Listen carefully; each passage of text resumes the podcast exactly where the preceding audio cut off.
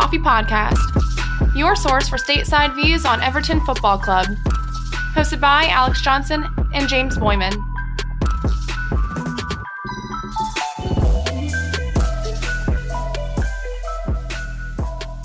Hello there, everybody. Welcome back to the American Toffee Podcast. We've got a jam packed show for you today.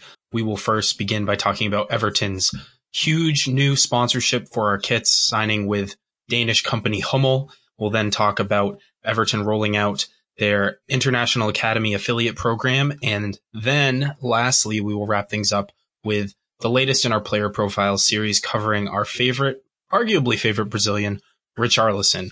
But to get things started first, my name is James, joined by my co-host Alex, as always. What up? How you doing, Alex? How how are things going for on your end so far? So in in quarantine, I guess, as we enter month three. It's all right, man. I mean, I don't know. Uh, I don't know how Memorial Day weekend is so busy while also still in quarantine. I mean, I guess they started like the phase one of Virginia, um, and so things are starting to open back up. I haven't I haven't gone to get a haircut yet, but I really need one, oh. so I might I might be going to get that soon. What about you? Yeah, we're also sort of entering the reopening phase up in Maine. I think some some places are starting to open, and then June first seems to be the magical day when like restaurants can start to open and a lot of businesses can can resume action. And actually, interestingly enough, we've heard word that, um, of course, Everton have returned to small group training sessions this week, and the Premier League announcement for a date that they'll resume the season seems to be imminent at this point. Yeah, it seems so. I mean, it, words coming out that they feel pretty confident that it should continue. I have no idea how that's going to shake out um, with the amount of games we're going to have to play. I don't see us as Everton fans being happy in general with how the results are going to come out based on, you know, what we talked about last time in terms of the amount of break that they've had, you know, like being longer than like a winter break or, uh, excuse me, summer break. So I, I, I'm not extremely excited about it, but I guess I won't complain too much, I suppose. How do you feel about that? Well, after watching the Bundesliga again yesterday and a little bit today, I'm starting to come around to the idea of, of football returning. I'm not still completely convinced that they're going to be able to implement it in England, given how serious coronavirus seems to be within the country. But we know that they'll do everything they possibly can. And they're talking about potentially like a four week training program, all of the substitutes. At this point, I think more than anything, I hope that they're able to reach some kind of conclusion to the season, if only just so that it doesn't affect the start of next season. Because if we keep pushing it back much further, you're going to have serious implications for you know, you have to postpone the start of the next season. And then it creates this endless cascading effect. So hopefully they can just get it done, wrap up the season, and, and we can all just move on. Um, you know, start thinking about the summer transfer window and, and what might happen there, and then prospects for next season. Because as far as I'm concerned, this season, as far as Everton relates to Everton, is pretty much dead rubber.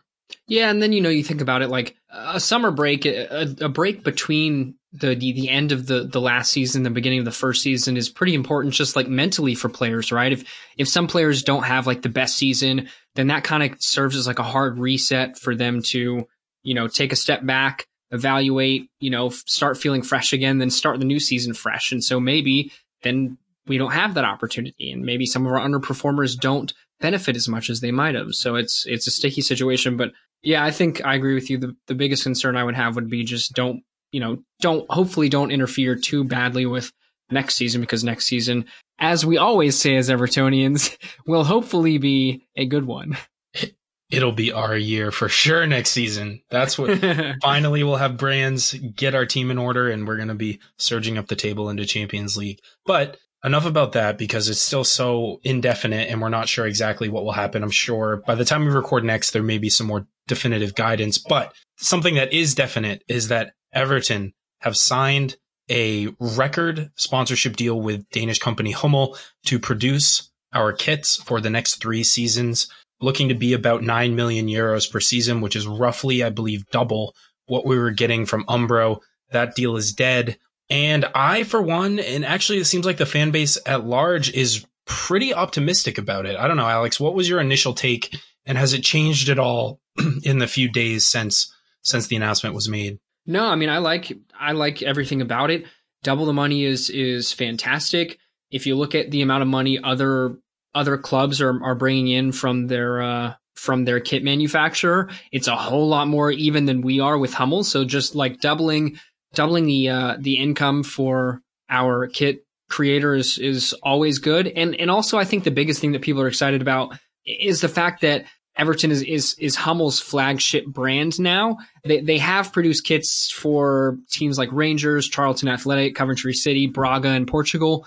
But you know, we are going to be their flagship brand. And so with that, I think a lot of fans are just hoping for very nice, unique kits. Whereas, you know, there's that whole fiasco, let's say with Nike, uh, during the World Cup in which every country's kits that were made by Nike were essentially just a plain looking kit and then change the color depending on the country. So I think that I think there nothing but positive from it. I think it's always good that Everton are catching up in terms of their commercial value and how much money they're bringing in commercially. So uh, hopefully it can only uh, it can only impress. What do you think? I'm in the same boat. I'm hugely in favor of this move. The 9 million euros per season puts us firmly, I guess, at the top of the so-called best of the rest. The typical quote unquote top six still dwarf us pretty significantly. I believe that Spurs are the next, or are, uh, I think they would come in sixth above us. I think we have the seventh largest deal, and they're looking at like 30 something million per season. So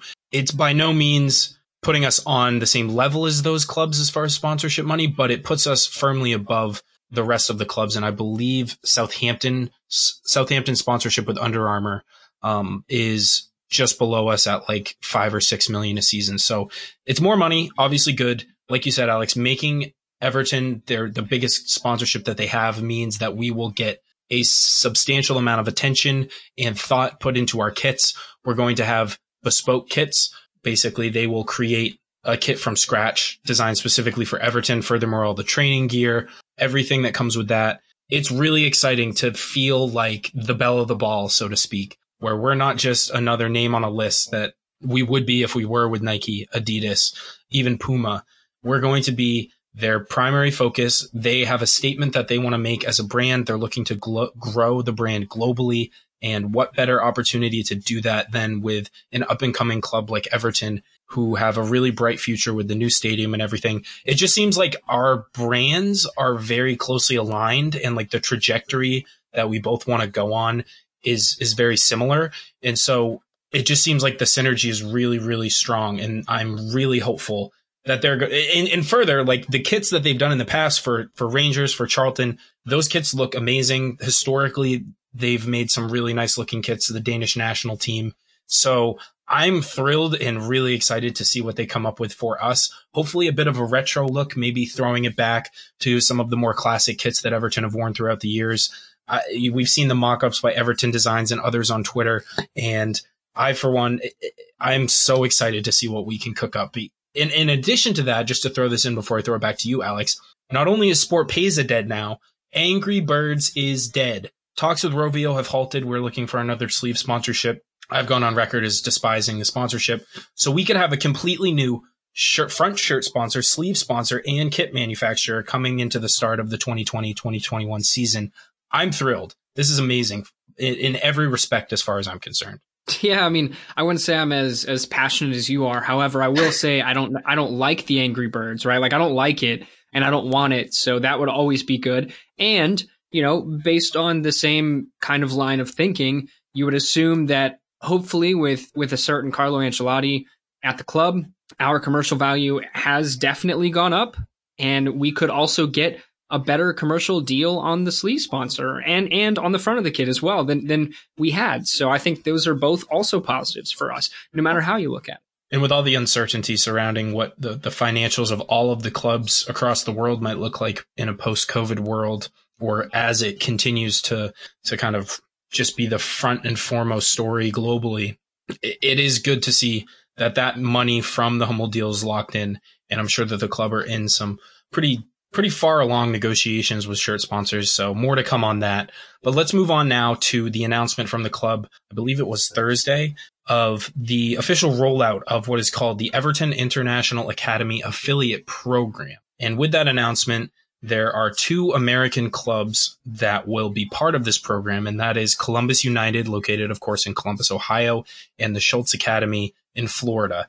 And Alex, talk a little bit about what this means for those clubs as they enter into this program with Everton. So I think that, well, to start, I think we should all be really excited because Everton are getting, you know, more official footprints in the United States. So for all American toffees like us, that's obviously good news and very exciting. I mean, but for these clubs specifically, uh, it gives them a huge, huge global brand to kind of grab onto. And it also allows Everton specifically to scout within the states um, easier and in a, in, a, in a more direct fashion, I suppose. Um, but you know, there was a quote essentially saying that this will provide clubs with the access not only to the finest coaching knowledge, but also sporting and business pra- best practice to improve their sustainability and aid growth. Uh, obviously, James, we won't go dive into this rabbit hole uh, today, but one of the biggest uh, talked about issues in U.S. soccer is kind of the, the pay to play and the academy system. And so, if you know, if if Everton can help these academies uh, create a more sustainable business practice, and again, also it, it, apply the finest coaching knowledge around, then that would be nothing but fantastic for us and for them. For them. Most definitely. And so this program has actually sort of been piloted already with a club that is in West Australia called Joondalup City FC. And they were the, they were the pilot club. They were sort of the guinea pig, as it were. And the results from there, the, the pilot are really encouraging. So from the director of Joondalup City said that they saw a 47% year over year increase in number of people who registered for their, for their trials immediately seeing a, a, dramatic increase. And a lot of that is, is attributed directly to the partnership with Everton. Uh, David Clayton, who is the director, said this in the release that was made by the club. The Everton factor has been huge, with lots of parents very interested in the program and being keen to potentially offer their child a pathway to the highest level of football. You think of that in a place like Australia, and then coming to America, where it's a very disjointed system, I guess, to say the least. The youth system, there's no coherent nationwide structure per se. It can be very disjointed and, and confusing, but knowing that Everton, a, a, club like Everton, have a partnership with these local, um, both in Ohio and Florida, these these clubs, you'd have to think that sort of the same process would apply, where they will see hopefully a dramatic increase in interest, and furthermore, you know, being able to access the club resources, the training resources that Everton have access to. We've been to Finch Farm. We've seen the facilities, but maybe didn't get as quite a glimpse into the actual coaching knowledge. But these clubs will have access to that. And they want to also create some sort of, sort of structure where these teams can play each other, where they can visit Finch Farm and experience it for themselves. So not only are you building strong relationships like to develop players, but also potentially growing the fan base that way as you ingratiate yourself into these communities. Right. And, and it does. I mean, there, there's just no way these clubs will not benefit over and over again from their affiliation. The hope really would be then that Everton benefits by being able to see quite a few youth players come through the ranks at, you know, some of these academies in the States and then obviously at some point come overseas. And, you know, I, I don't think that we can understate the, the importance of the coaching knowledge either, because one of the big, another big gripe about American soccer, right, is just the Americanization of the sport. Youth coaches that only care about physicality, right? And so you have these kids that are just, in quotes, too small, right? And, and they're not, they're not maybe valued the same in American sports, even American soccer, like they would be in any other country. Um, so I think that it's going to be fantastic for these clubs. Hopefully, it's going to be fantastic for Everton. I mean, excuse me, the United States Soccer Federation, and I think it will be. And and then lastly, hopefully, it's good for Everton, and hopefully, it works out the way that we we want it to. Totally agree, and I think most importantly, it's just the the significance of this that it continues the trend like we've seen from the fans forum, like we've seen from official press releases from the club, that they are truly committed and have developed a coherent strategy for attacking the North American market. And it's something we have been shouting for on this show for, since basically we started. And to see it finally come to fruition and see that the club does finally have aims to create and develop connections with the North American US fan base is really reassuring really great news. And this is just the start. So there's much more to come on this, but it's a great first few steps and it puts us firmly in competition, you know, to, to move forward and, and be one of the foremost connected clubs with the, U.S. fan base, which I think is just great overall. Absolutely, James. So why don't we hop into the headliner for today, which is the next player in our player profile series, Richarlison.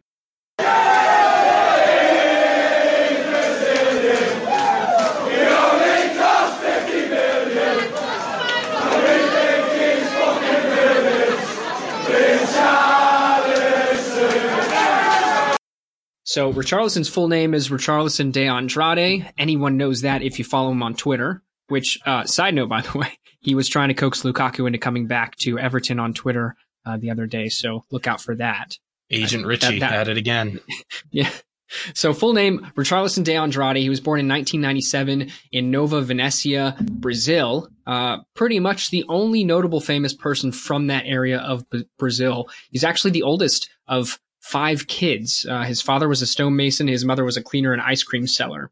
And interestingly enough, uh, I- am assuming a lot of people at least know in general that Richarlison um, didn't come up from like a crazy, you know, well-to-do family or anything in Brazil. And so what he did when he was a kid to make a little bit of money was he sold chocolate and ice cream um, to help his parents out. Whereas apparently his friends legitimately sold drugs. He said he was often pressured uh, throughout his childhood with with a lot of his friends to smoke and or deal.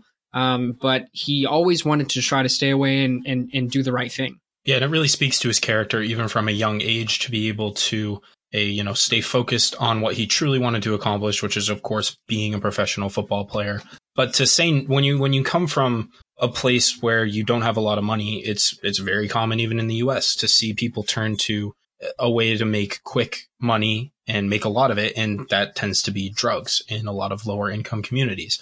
So for him to be able to say no to his friends, which you know is, if any, anyone who has friends knows when your friends are trying to get you to do something, it can be really tricky.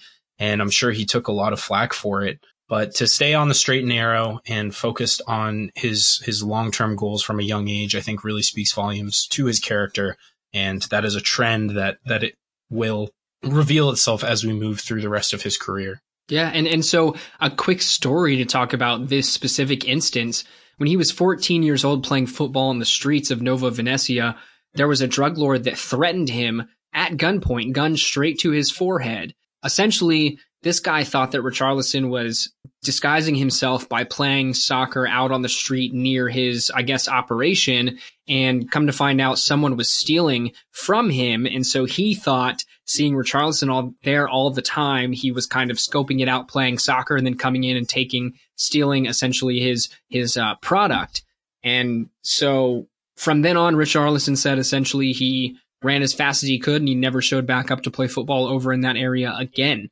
But that, I mean, that just kind of, that story is a testament to like how different others, I suppose, have it growing up. And then, you know, really just to take that, like he, that, that was when he was 14. So that was less than a decade ago. And you think about a moment like that when you're that young, you're just a teenager and you've got a, who knows what kind of gun it was. I'm picturing like a pistol, but just for the sake of it, to have that moment happen to you like there's nothing that can get in the world of football that would ever be that like frightening. Like I, I, don't think even I mean obviously playing in a World Cup final or something like that, or playing in front of a, a packed Goodison Park for a derby is is it's just a different animal entirely. But when you're staring death in the face, like that is just a different different level. So I think that really kind of not whether that incident directly contributed to like his mentality and the way he goes about playing, but I think just his upbringing in general makes him a humble and grounded player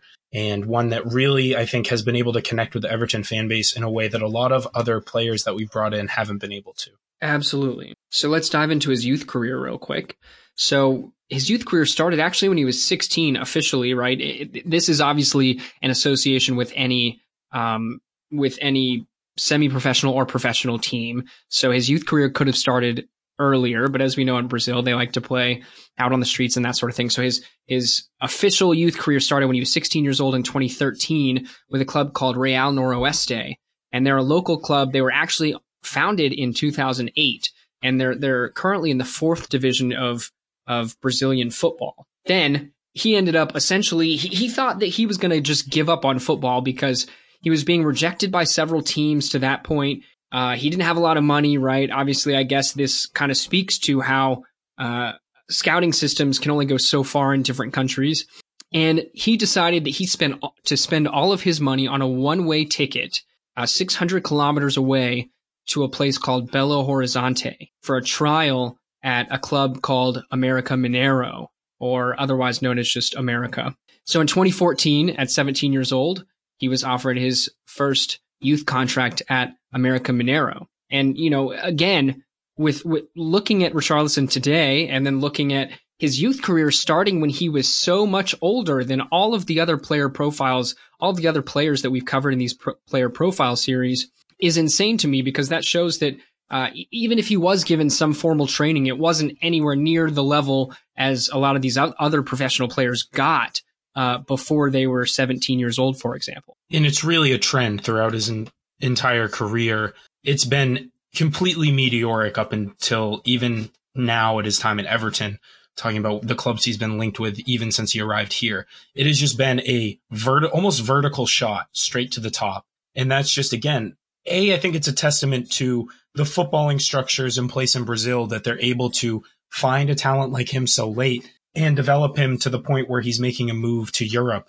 in just a couple years from the time he was first joining a formal club structure. And so just the, he spent one year with the America Mineiro you set up before making his senior debut, um, with America in 2015, 2016 at what he would have been 17, 18 years old at that time.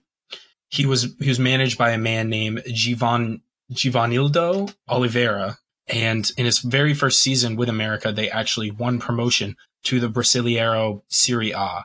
So again, you talk about coming in, not that he was the sole contributor, but rocketing up the charts, wins promotion with his first, in his first senior season and actually scored in uh, his senior debut as well. So very impressive. Yes, and they went on to win that match. And also, while he was at America Mineiro, he signed a three year sponsorship contract with Nike in August of 2015. So at 18 years old, at his first professional club, he signed his first contract with Nike, which was actually very surprising. I didn't, I, I wouldn't have thought that uh, maybe a player with that sort of minimal profile at the time would have been able to snag a deal like that. So that's also very cool to see.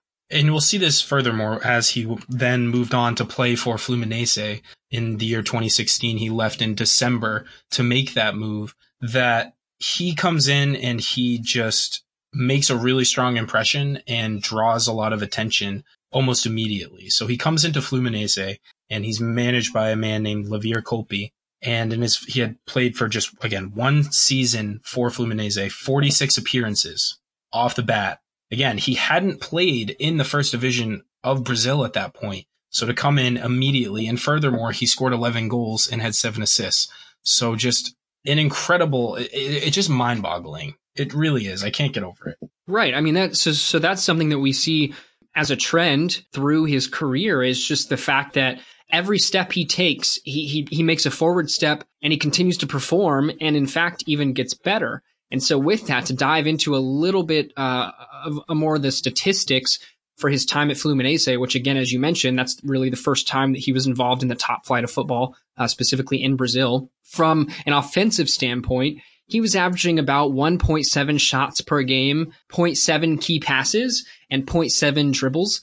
So definitely decent statistics, but specifically really decent for, you know, 18, 19 years old in the top division of Brazilian football again after officially starting uh, his his soccer career only three four years prior. And furthermore, in that one season with Fluminense, he was named to the 2017 Campeonato Carioca, which is the this, remember we talked about this in the Bernard episode. So Brazil has two separate. They have the state competitions, and then they have the the competition for all of Brazil. So he was in the team of the season for the Campeonato Carioca which is the state competition of Rio de Janeiro, obviously a huge region in Brazil. So just comes into the team, makes a ton of appearances, double digit goals, and is named to the team of the season. Not bad for a 19 year old. Not bad at all. Now, we've been doing uh, notable players that uh, the, the player in the series has played with. Unfortunately, at Fluminense, for example, there were not a whole lot of notable players in his in his season there. other than if you've paid attention, um, we've been linked with a central midfielder, a Brazilian central midfielder named Wendel, who is currently like 21 or 22, very close to Richarlison's age. Um, he was actually in the Fluminense U20s at the time that Richarlison was at Fluminense. So in terms of uh, notable players that he's played with, Wendel is what we've got for you on this club. And following that really impressive season with Fluminense, he was called up to the Brazil uh, international team for the first time. Obviously, he wouldn't have been for the senior side just yet, but he did play for the U20s in 2017 in the CONMEBOL competition, which is, of course, the South American Federation and the U20 championship. And in that competition, he made eight appearances and scored two goals. Yeah. So, you know, again, meteoric rise. Year after year, he's taking a step forward. He takes a step up to the first division after being promoted, after having a very good direct hand of being promoted. Then he makes a move to a very prominent team in Brazil. Next thing you know, he starts getting looks by his country.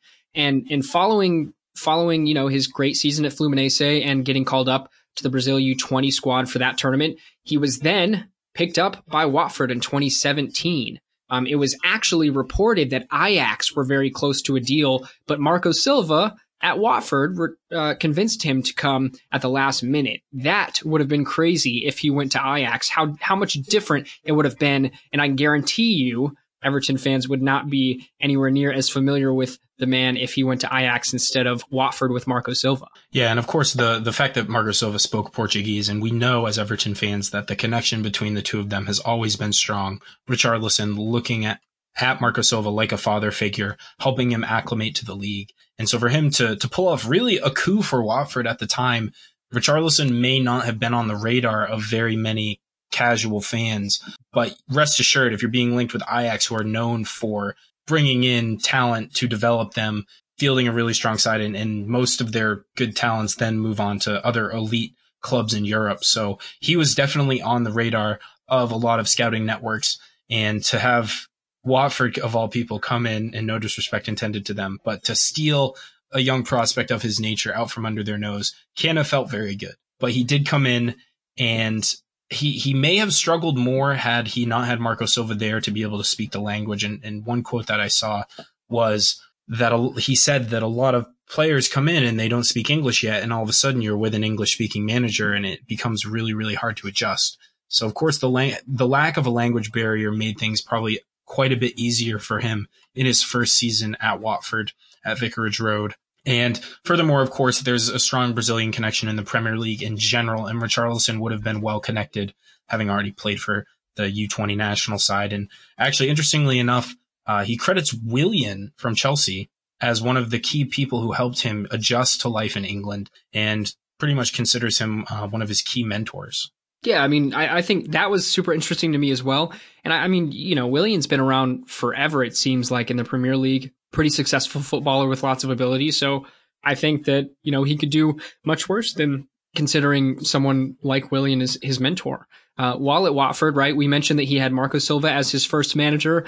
And then, as many of us know how the story goes, Marco Silva was fired um, in the winter after flirting with Everton quite a bit, and Watford's form dropped, and they hired Javi Gracia. So Javi Gracia was his second manager at Watford all in all, he made 41 appearances, scoring five goals and notching five assists. However, we do know, though, James, that after Marco Silva departed, his form dropped significantly at Watford, and, and that is what led to a lot of the media uh, bashing kind of Everton for spending so much money on him. Um, and and I think the big thing, the big story about his form dropping at Watford was just the fact that he had been going nonstop with the way that the Brazilian season lines up with the Premier League in terms of months like start and stop, he didn't really get a break. And on top of that, he went straight to the Brazilian U20 championship, right? And then he moved to Watford.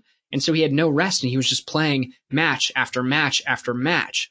And as he said, his legs just could not keep up. And, and, worth mentioning also that he started 32 of 38 matches for Watford that season. So not only is he playing week in, week out, but he's starting week in, week out. And for a player that young who maybe hasn't quite got the experience to manage his fitness levels or just being basically run ragged week after week, you know his work rate is outstanding. And so you think about the, the amount of effort he puts into every single game. It's really quite frankly shocking that he never really picked up any kind of like significant injury. Yeah, I mean, it's he really and throughout his yeah, I mean he he's always been a very Knock fit player wood. and yeah, no, literally, literally. I mean, we haven't seen that at Everton uh, this point either. I'm, I'm trying so hard to refrain from talking about him at Everton, but it's kind of hard. It's I, some some could say I'm obsessed, but you know, we mentioned the fact that his form dropped off significantly, but but let's look at some some Premier League statistics from his time at Watford because to be honest, and as I mentioned earlier, as he's moved along throughout his career, he's only gotten better. So from an offensive perspective, at Watford, he averaged two and a half shots per game, which is quite a bit uh, 0.7 key passes, and 1.2 dribbles. On the defensive side of things, he was averaging 1.7 tackles per match, so he's putting it in a defensive shift that we as Evertonians know very well.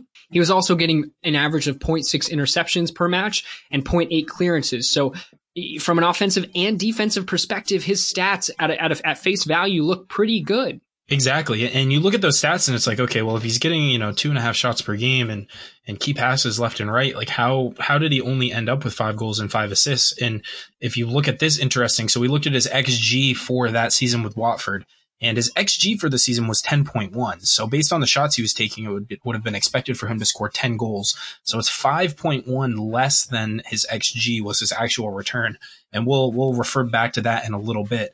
But of course, it wasn't that long ago, so this won't come as a surprise to anyone. But players that he played with while at Watford: Tom Cleverley, Dodi Luca Lukebakio. So yeah, yeah, and, yeah, yeah, yeah. Yeah, yeah, yeah. Okay. I want to make sure I was right there. And then, of course, Jerry Deulofeu, Everton fan favorite slash trader. Right. I mean, there are other there are other uh, players, other pretty good players at Watford. Right. Um, Troy Deeney seems to be a pretty polarizing fi- uh, figure, and we could have mentioned him. I guess, uh, ironically, I just did. But uh, we, we kind of focused on the fact that um, for some maybe newer fans, um, if, if you're not aware, Tom Cleverley and Gerard de Deulofeu both played for Everton in recent years um, within the last five or so, both of them. So those are notable. And then Dodi Lukebakio, Bacchio is, uh, I, I tried. Lukebakio is, is just a notable, uh, hot or young, not hot, young and He's exciting, something like that. Uh, young and exciting winger prospect at Hertha in the Bundesliga. So maybe you can check him out uh, possibly next weekend when Hertha. Alex says he's hot, so check him out. He might, be. He might be hot. His, his uh, we, we go by his first name Dodi. I mean that's a cool name. It's a cool name. Well, let's let's let's get back into the swing of things here and talk about his Everton career. And I remember vividly because the year, of course, is 2018, the summer of 2018, and we are patiently waiting Marcel Brands' very first transfer window and what's this guy going to do for us? And we're being linked with every player under the sun as is custom. And there are all these ongoing sagas. And then one day the news breaks that we've agreed with Watford for a deal for Richarlison in the region of 35, 40 million. And I remember it taking me completely by surprise because you know, usually in a transfer saga, you have developments, you have initial conversations, you have back and forth bids. And we knew that Richarlison was a fairly likely candidate based on the Marco Silva connection. But then the story basically broke that the deal was done. And it just came as like such a shock. And I think that was the first taste of the Brands' MO that we really got as Everton fans. Yeah, I'm not going to lie to you, James. I legitimately thought the, the relentless links over those amount of weeks line leading up to his signing, I, I thought that those links were just kind of lazy journalism BS. And I thought that because I mean, you know, it's it's the it's the very stereotypical manager comes from former team. Now we're going to be linked with every player on the former team, right? Cool we see it currently. Yeah, we see we see it with Ancelotti right now. I mean, every player he's had under the sun is now linked to Everton. And so I, I did not believe it at all. And you know what? I'm glad that I was completely proven wrong. And uh, I think that Richarlison has shut up a lot of his haters based on his transfer fee to this point as well. Absolutely. And, and, you know, we talk about the, the song is the 50 million. He cost 50 million, but he didn't. And for some reason, I mean, the deal may eventually rise to that. That was with add-ons, but it started off in the region of 35. And even at that price, I remember a lot of fans being maybe rightfully so skeptical of a player who had essentially only had one half of a successful season in the Premier League, maybe a little bit unproven. Of course, we're all eating our words now here a year and a half later, looking at what he's been able to accomplish with 70 appearances for the club, 26 goals and six assists. arguably, maybe not arguably, our best player. But when he first arrived, there was a lot of skepticism surrounding what he would be able to bring to the club. And he managed to dispel those fairly quickly, very early on. Yeah, so let's dive into some stats. Let's look at the offensive side of things, right? Uh, 2.5 shots per game. And this is in the Premier League. Um, this is kind of like a blended average throughout his two seasons here with us. So two and a half shots per game, which is right in line with his Watford form. Uh, 0.8 key passes per match and 1.4 dribbles per match. So actually, overall, a net gain from his Watford from his uh, stats in in his Watford career. And lastly, in terms of just offensive statistics, his dribble success rate went from 51% to a 62% um, from the first year to this uh, current I, I, guess I can call it a current season, right, James? Uh, to the current season. Partial. And yeah. Then, yeah. Yeah. Right. Right. So uh, on the defensive side of things, he has averaged at Everton 1.8 tackles per match, which 100% believable, right? Uh, 0.5 interceptions per match and 1.1 clearances per match. So again, all of these statistics are bettering themselves year over year, or in other words, from club to club. And you just look at the difference in quality he's going from, right? He's going from the fourth division in Brazil to the second. Then he gets promoted. Then he goes to the first division of Brazil. Then he jumps to the Premier League of all all leagues. And we know, I mean, it's one of the toughest leagues in the world. And yet, not only is is he being more prolific in the Premier League, specifically with Everton, but he's his statistics are getting better and better on the offensive and defensive side of the ball. Yeah, and and I think nowhere is that more evident than when you look at the expected goals. And so, like we talked about with Watford, he finished five goals below his expected return. The complete opposite is true for his time with Everton. He was four goals above his XG in his first season and already in this weird delayed impartial season, he's 2.6 goals ahead of what his expected return is already looking to be, you know, in double digits. And so it's just remarkable, like you said, Alex, that as the standards keep rising and the expectations keep rising, he doesn't miss a beat. He continues to improve, to rise, and he's still only 21 years old, which is just staggering to think about. So let's talk about this might ruffle some feathers. Let's talk about earlier in the year in January 2020, the International Center for the Study of Sport, which is in other words known as CIES, Richarlison was listed as the third most valuable Brazilian player in the top five European leagues, valued at 93 million pounds, ahead of Neymar, behind only Gabriel Jesus and Roberto Firmino. How do you feel about that, James? I stand by it 100%. And, and I think Richarlison really doesn't get the plaudits that he frankly deserves because he plays for Everton. I think a super young Brazilian player who has demonstrated consistent improvement year over year, still extremely young with plenty of developing to do. If he was at any other club, maybe if he was at one of the top big six, again, quote unquote, they would be over the moon to to have a player like this, and he'd be getting linked everywhere you could possibly imagine. And of course, just a few short months ago, there was the I'm assuming entirely BS rumor that Barcelona had lodged a hundred million pound bid for him. And people all over Twitter laughed at that. But for me, that is a, you know, we, we don't know what COVID is going to do to the inflation and the, the player market value. But for me at the time, and I stand by this, I think Richarlison is a hundred million pound player no matter what his offensive ability, his ability to play across the entire front line. He can score with either foot. He can score with his head. He's actually, you know, for his size, like really, really good finisher in the air. A true like poacher, but also adept with the ball at his feet. Really dangerous pace. He he is one to watch for the future and and you know he's stated that his intent is to stay with Everton for a long time and I can only hope that that's the case because he just continues to impress week over week. And he, again, you talk about the goals that he scored. Who knows where we'd be without those? Yeah, so let's talk about the goals that he has scored. We, we we did this with Bernard. We weren't quite able to do it with our Andre Gomes player profile, but to pick it back up with one of our most prolific players of recent seasons, James, tell us what your very favorite Richarlison goal is in an Everton shirt to date. There's been a lot of good ones. Like going back and rewatching them all, it's like the one against Wolves where he like curls it slots it into yes. the bottom corner. That was his second on the day after he had opened his account, his Everton account just a, just a little bit before that. But for me, my personal favorite is the bicycle kick against Manchester United. Like that was such a good match overall when we absolutely throttled them.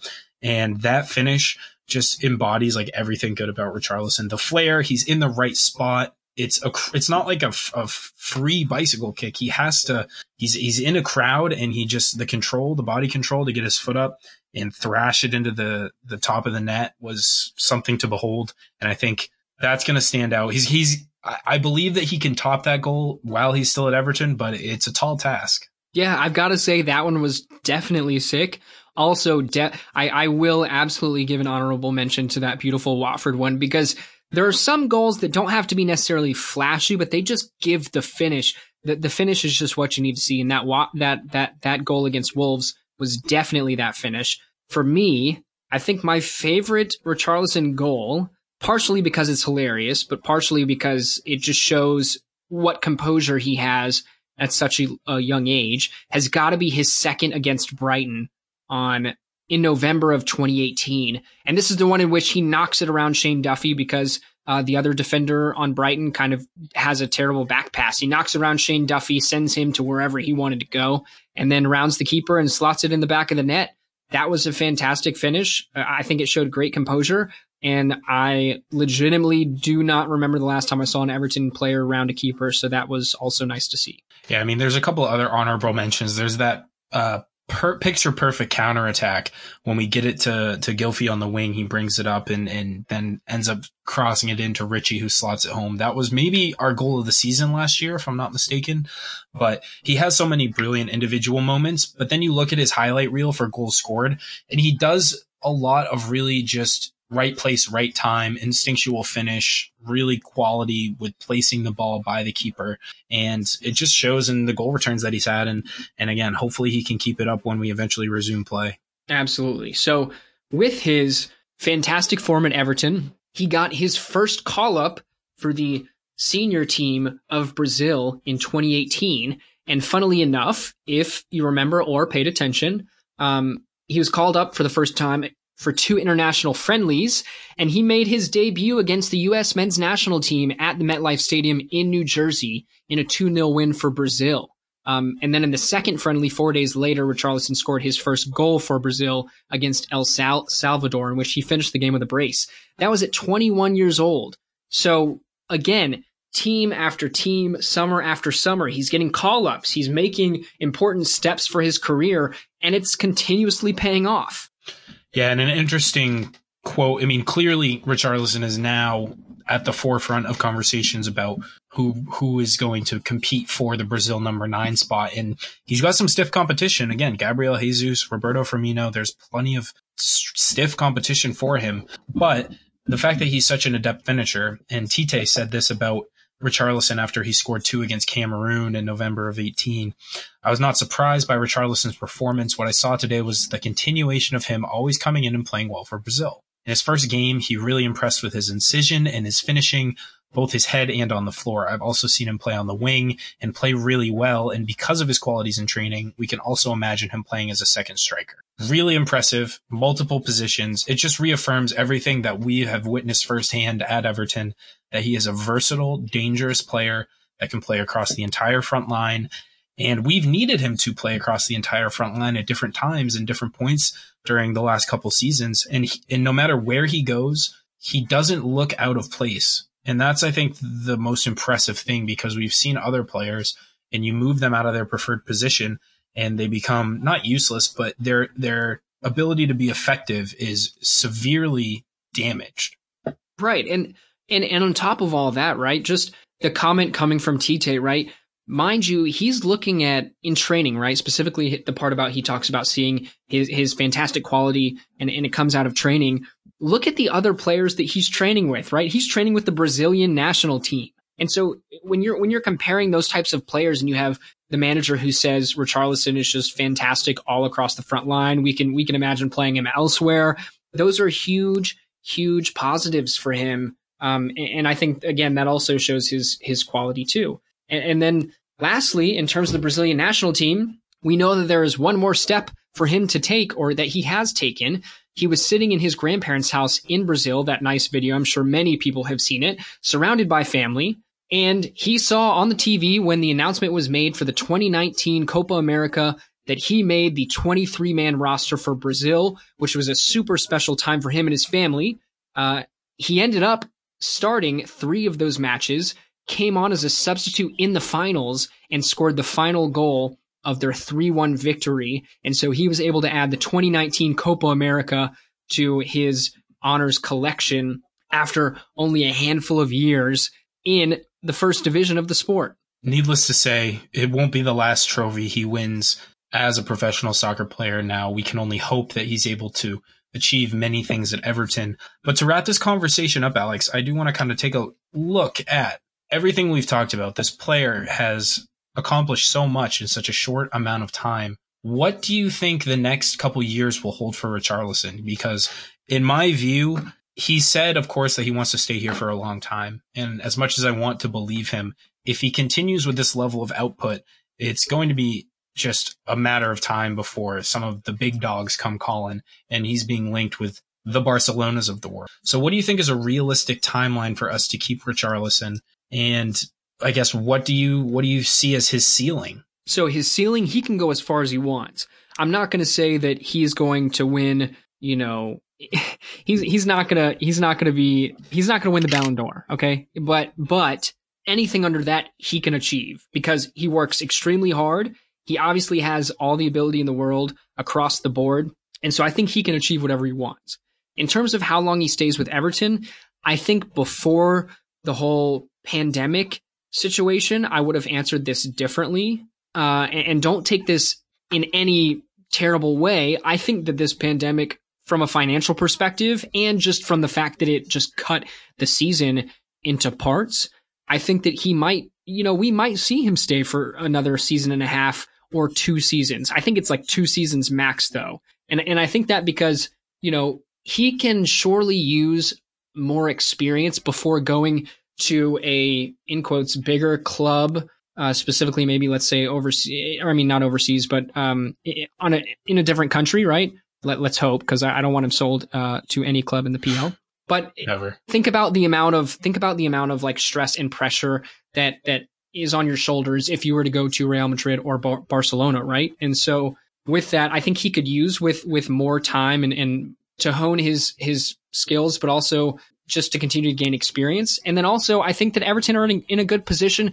We're in a good position financially. I think that we know what we want to do. And we also know that it's going to take more than a year to achieve what we want to achieve. And so, you know, we saw, we saw it with Lukaku. I think he wanted to go quite a few times before we actually did let him go. And I think that we have, a, we, we could have a little bargaining power to maybe turn an offer down like we were rumored to earlier with that 100 million uh, pound link to Barcelona. Uh, what do you, what do you think, James? Do you think do you think a couple seasons? I think that we're in a good position to hold on to him f- for a while. Now, my heart and my head are telling me two different things. My head says you don't just put up these types of returns and all of a sudden have your meteoric rise stop at Everton, so to speak. You think that this is, I think firmly that this is a player that's destined for the very top, but I also believe that he has a really good head on his shoulders. He's bonded with the fans here in a way that not many other players do. And he just signed a new five year deal. We've got Carlo Ancelotti in. You're not going to go and find a better manager. At best, you're taking a parallel, you know, sidestep as far as quality of manager. Yeah, you may be surrounded by some better players if you were to go elsewhere as a whole, but how many other clubs are you going to go to where you are the talisman, where you are a nailed on starter week in, week out to continue to develop your game in the best league in the world? I think the case for him to stay and make a legacy at Everton is really strong, but it's just going to come down to the financials of it all. You talked, we talked multiple times about this 100 million price tag. And I think if we were to get that number for him, I, I don't think we could probably turn it down. But at the same time, what a player is worth to Everton versus what he's worth on the open market are two completely different numbers. And to me, you he's not a player that can be replaced. And you look at what happened when Romelu Lukaku left, we can't be left with a similar situation if Richarlison were to. So at 21, 22 years old, he's got plenty of time left to continue to grow at Everton before making whatever the next step is.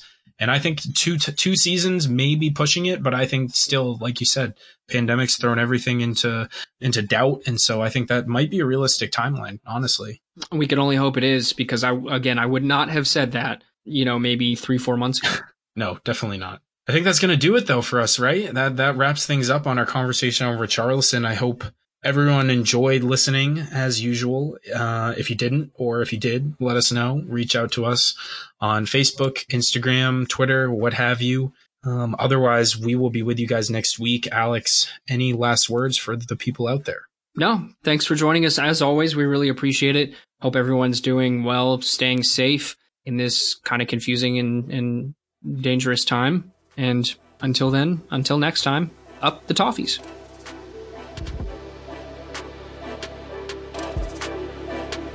Thanks for tuning in to the American Toffee Podcast. Come join our Discord community at invite.gg slash ATP and follow us on Twitter and Facebook at USA Toffee Pod.